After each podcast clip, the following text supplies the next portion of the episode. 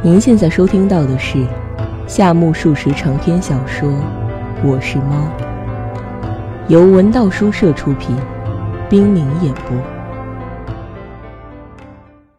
我是猫，第三十六集。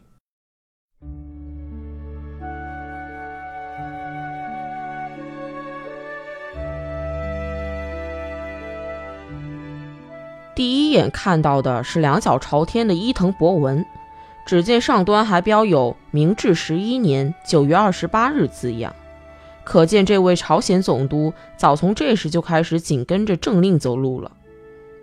主人心想：不知大将军此时任何职？他漫不经心地读下去，只见有“大藏亲”三个字，真了不起！尽管怎么两脚朝天，却是个大藏亲呢。稍微向左一看，只见又是大藏亲，却在躺着午睡嘞。难怪拿大鼎是持续不了多久的。下面有个木板印刷的“尔等”两个大字，很想往下看，可是赶巧没有露出来。下一行只露出“迅速”二字。这一句本也想念，可是只露出这么点儿，也就念不成了。假如主人是警察厅的侦探。即使他人之物，说不定也会给他扯掉的。侦探这一行，因为没有受过高等教育，为了拿到真凭实据，什么事都干得出，真是拿他们没办法。但愿他们能够稍微客气些，若是不客气，就不准他们来取证，这样就对了吧？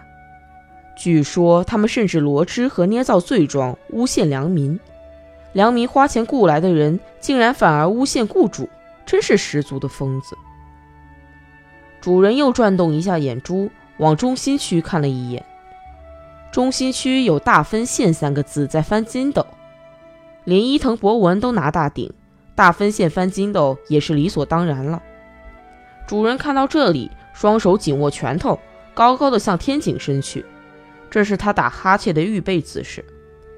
主人的这一声哈欠宛如鲸鱼远航，声音十分奇特。他打完了这个哈欠，便慢腾腾地换上衣服，到洗澡间净面去了。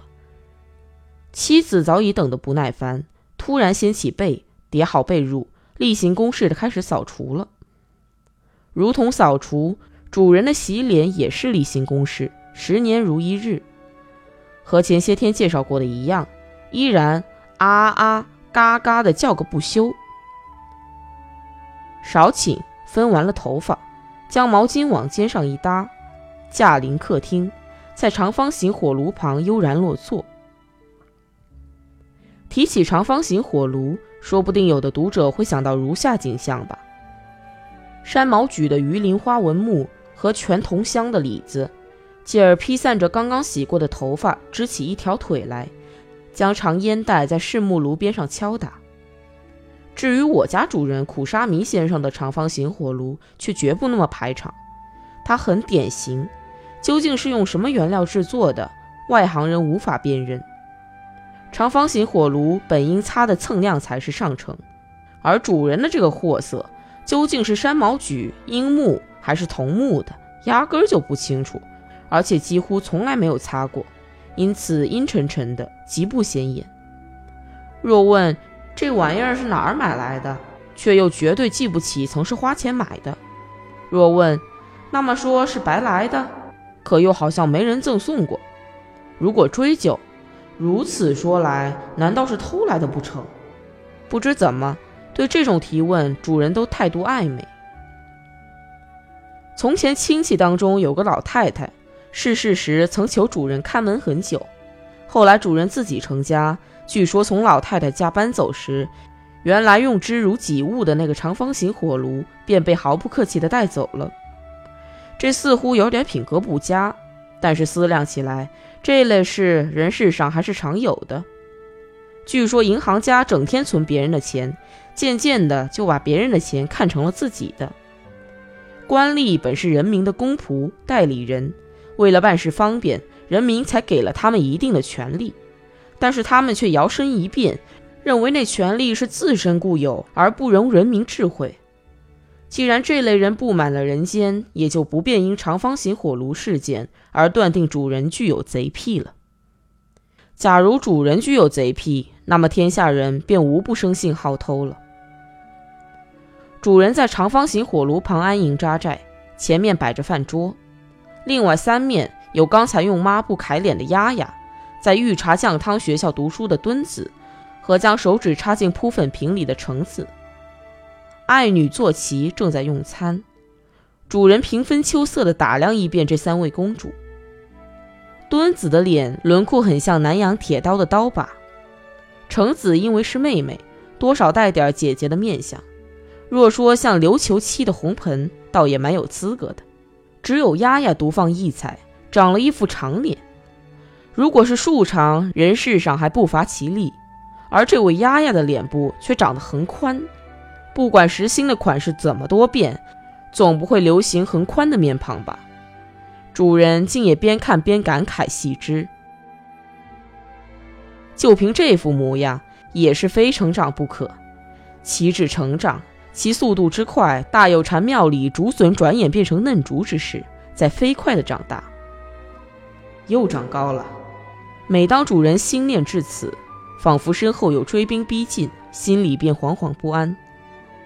不管主人怎么没心没肺，这三位小姐都是女的。这一点他并不糊涂。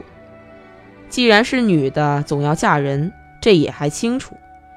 只是清楚，却没有本事安排他们出嫁，这一点也有自知之明。虽然是自己的亲骨肉，却感到有些棘手。既然棘手，就不该生养他们。不过这也就是人生。若问人生的定义是什么，无他，只要说妄自捏造不必要的麻烦来折磨自己。也就足够了。孩子们果然了不起，他们做梦也不曾想，老子对他们是那么穷于应付。他们在欢天喜地的用餐，不过难缠的是丫丫。丫丫当年三岁，妈妈动了脑筋，分给她一套适用的小筷子、小碗。然而丫丫绝不答应，她一定要抢来姐姐的碗，硬要用那个拿不动的碗吃饭。举目人士，越是凡夫俗子，越是格外的横行霸道，一心要爬上并不称职的官阶。而这种性格，早在孩童时期就完全萌芽了。既然因袭已久，绝非靠教育和熏陶便可以矫正，还是趁早锻炼的好。丫丫将从旁掠夺的特大饭碗和又长又大的筷子据为己有，不断的肆意横行，因为硬要使用自己没法使用的食具。用起来势必大成威风。丫丫首先将两双筷子跟攒在一起，嗤的一声往碗底插去，碗里盛了八分满的饭，上面还飘着满满的酱汤。碗里原来还勉强保持着平衡，当承受筷子的压力时，由于遭到突然袭击，出现了三十度倾斜，同时那酱汤毫不留情地哗哗流向他的胸脯。不过这么点小事，丫丫是不会服输的。丫丫是个暴君，接着又把插进碗里的筷子用尽力气从碗底向上一挑，同时把小嘴凑近碗边，将挑上来的饭粒啜了个满嘴，剩下的米粒和黄色酱汤混合，呀的喊着耗子，从他的鼻尖扑到面颊，再扑到下颌，扑的失误而坠于床席者不计其数。这种吃法简直是一点规矩都没有。杂家仅向大名鼎鼎的金田先生以及天下权贵们发出忠告：诸公待人如果像丫丫用碗筷一样，那么进入诸公口里的饭粒必定会少得可怜，而且并非以必然之势进口，不过是误入口中而已。如何？敬请三思。如此和暗于世故的干将这一头衔也很不相称的嘛。姐姐墩子被抢走了筷子和饭碗。拿着不好使的小筷子、小碗，一直凑合着用。那只碗本来就太小，即使盛得满满，一动筷也三两口就吃光。因此，他频频往饭桶里伸碗，已经吃了四碗，现在该是第五碗了。墩子揭开锅盖，操起大勺看了一会儿，他似乎拿不定主意，是吃下这一碗呢，还是算了？终于下了决心。在感觉没有锅巴的地方下勺子一盛，这倒不难。但是反过手来将饭勺里的饭往碗里一扣时，没有装进碗里的米饭成团的落在床席上。墩子毫不惊慌，开始将洒落的米饭小心拾起。拾起它来做甚？全部扔进饭桶里了，这可有点不大干净。当丫丫大显身手挑起筷子之时，恰是墩子将脏饭装进饭桶之刻。不愧是姐姐，不忍心看丫丫的脸上溅得乱糟糟。呀，丫丫太不像话，脸上全是饭粒了。说着，急忙去给丫丫揩脸。首先要除掉栖身于鼻尖上的饭粒。本以为他会将揩下的饭粒扔掉，却出乎意料，他竟将饭粒扔进了自己的嘴里，真令人吃惊。然后他揩丫丫的脸蛋，这里的饭粒成群结伙，看数量，两者相加总有二十粒吧。姐姐一心一意的拿一粒吃一粒，终于将妹妹脸上的饭粒全都吃光了。这时，一直文静的吃着咸菜的橙子。突然从舀上一勺的酱汤中发现一块煮烂的地瓜，大口填进了嘴里。读者诸公大概也都清楚，再也没有汤煮地瓜使嘴里烫得更难受的了。就算是大人不加小心，也会像遭了烫伤似的。何况墩子之辈吃地瓜缺少经验，当然是要吃苦头的。橙子哇的一声叫喊，将嘴里的地瓜吐在饭桌上，其中两三块。不知是怎么一股劲儿，滚到丫丫面前，当保持一定距离的时候停住。丫丫本来就特别爱吃地瓜，既然特别爱吃的地瓜飞到眼前，自然要放下筷子，用手捡地瓜块，吧嗒吧嗒地吞下。这些丑态，主人一直看在眼里，但他一言不发，一心吃自己的饭，喝自己的汤。此时此刻，正在用牙签剔牙。主人对于女儿的教育似乎采取了绝对自由放任的方针，哪怕三位小姐立刻成为海老茶事部、属事部，不约而同地找了个情夫出奔，大概主人也照样吃她的饭、喝她的茶，不动声色地观察，这是无所作为的表现。然而，试看当今世界，号称大有作为的，除了谎言虚语欺骗人、暗下毒手残杀人、虚张声势吓唬人。以及引花诱宫陷害人而外，似乎再也没有什么本事了。连中学生那些小字辈儿也见样学样，错误的以为不这样就不够神气。只有得意洋洋的干那种本应脸红的勾当，才算得上未来的绅士。这哪里是什么大有作为，简直是无所事事。咱家总算是个日本猫，多少有点爱国心。每当看见这号人，就想揍他们一通。这种人多一个，国家就要相应的减弱一分。有这样的学生是学校的耻辱，有这样的人民是国家的耻辱。虽然耻辱，这号人却源源不断的涌向社会，真叫人难以理解。日本人似乎连猫那么点气派都没有，真可怜。比起这号人来，不能不说主人者流远远是上等好人。说他是上等好人，就因为他的窝窝囊囊占上等，无能占上等，不耍小聪明占上等。主人以无所作为的方式平安吃罢晚，平安吃罢早餐，不多时便穿上西装，乘上车，到日本低警察分局去报道。当他拉开纸阁门时，曾问车夫是否知道日本低在哪里，车夫嘿嘿地笑了起来。呵呵，就是有妓院的那个吉原附近的日本堤吧？车夫如此丁问，真有点滑稽。主人破例的乘车出门了。随后，妻子照例吃罢早餐，催促小姐们说：“喂，快上学吧，要迟到了。”小姐们却够沉着的，根本没想上学。啊，今天放假呀？放什么假？快走！妈妈生斥了几句。可昨天老师说今天休息呀。姐姐绑不动，身不摇。妈妈这时大概觉得有些奇怪，便从壁橱里拿出日历，翻来覆去的看，终于发现印着“皇室节日”四个红字。主人大概不知道今天是节日，才给学校写了假条的吧？妻子也不知今天是节日，大概把假条给扔进了邮筒吧？至于迷婷，他是真的不知道，还是明明知道却佯装不知？这可有点猜不透。女主人被这一大发现震惊的啊的一声说：“那么都好好玩吧。”说着，她像往常一样拿出针线筐，开始做针线了。此后半个小时，家里平安无事，没有发生足以构成创作素材的事件。但是突然有个奇怪的来客，是一位十七八岁的女学生，穿着一双歪跟的皮鞋，紫色的裙子，头发全曲的像一堆算盘珠，连招呼也不打，便从便门闯了进来。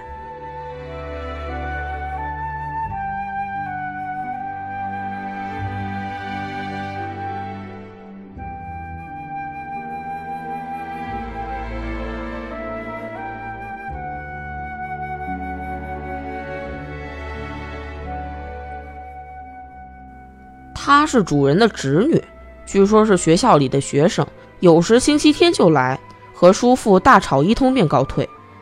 这位小姐名叫雪江，的确模样不如名字动人。只要出门走上几百米，就不难碰上这样一副普通面孔。嫂子你好，她说着，踢踢踏踏地跨进客厅，在针线筐旁坐定。哟，来得这么早。今天过节，我就想早晨来一趟，所以八点半就急忙走出家门了。是啊，有什么事吗？没有，只是好久没见，才走一趟。走一趟，多玩会儿吧。叔叔去哪儿了？真新鲜。哦，今天到一个不寻常的地方去了，到警察分局去了，新鲜吧？啊？为什么事？说是今年春天闯进家来的那个小偷被捉住了，那么是对峙去了，麻烦。哪里是返还失物呀？昨天警察特意来告诉说失盗的东西找到了，叫去认领。哦，怪不得，否则叔叔从来不这么早出门嘛。若是平常，现在还正在睡觉了。没有像你叔叔那么能睡懒觉的，并且一喊他就气哼哼的。今天早晨本来事先告诉我七点钟一定叫醒他，这才喊他起来的呢。可是他钻进被窝里，硬是不答话。我担心，才又叫了一遍。他竟在棉睡衣的袖子里不知说些什么，真拿他没办法。他为什么那么困呢？一定是神经衰弱吧？什么？他真是个滥发脾气的人，还能在学校教书吗？唉。听说在学校还很温存的呀，这就更坏。在家里是老虎，出门是豆腐。为什么？不为什么，反正在家是老虎，出门是豆腐，不像吗？他可不光是发脾气呀，你叫他向右，他偏向左；叫他向左，他偏向右。凡事都不听别人的，嗨，太犟了，是个别扭鬼吧？叔叔就爱这样。所以，若想叫他干什么，只要反说，就会照你的意思办。前些天我要他给我买一把雨伞，可我偏说不要不要的。叔叔说：“怎么会不要呢？”立刻就给我买了。哈哈，好嘛，我今后也会依此照办。就那么办吧，否则要吃亏的。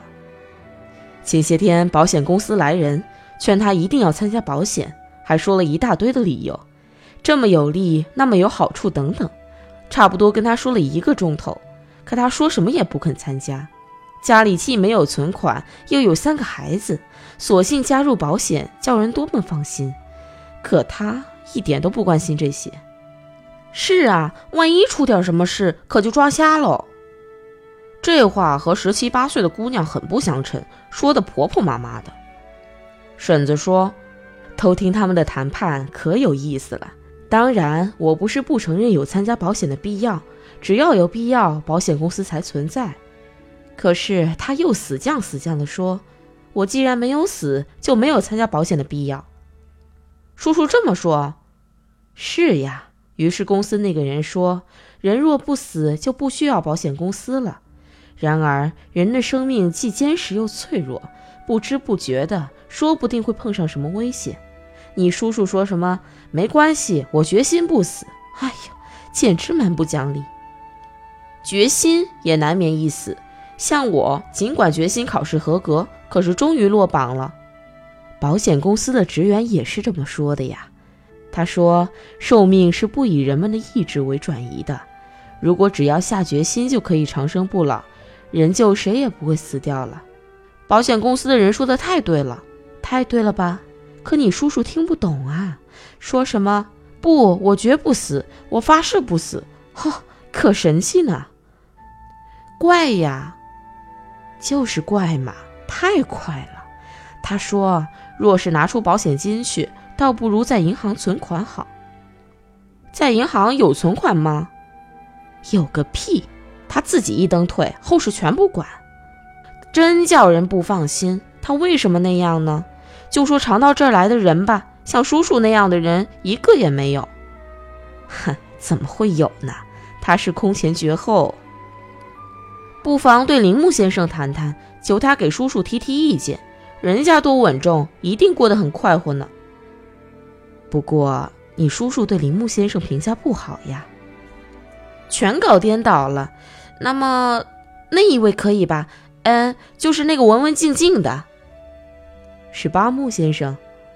对呀，对八木先生嘛，一般来说还是心服口服的。昨天迷亭先生来说了些他的坏话，因此也许不会像想象那样奏效了。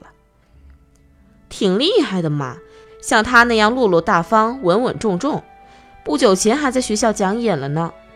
八木先生，是啊，八木先生是你们学校的老师？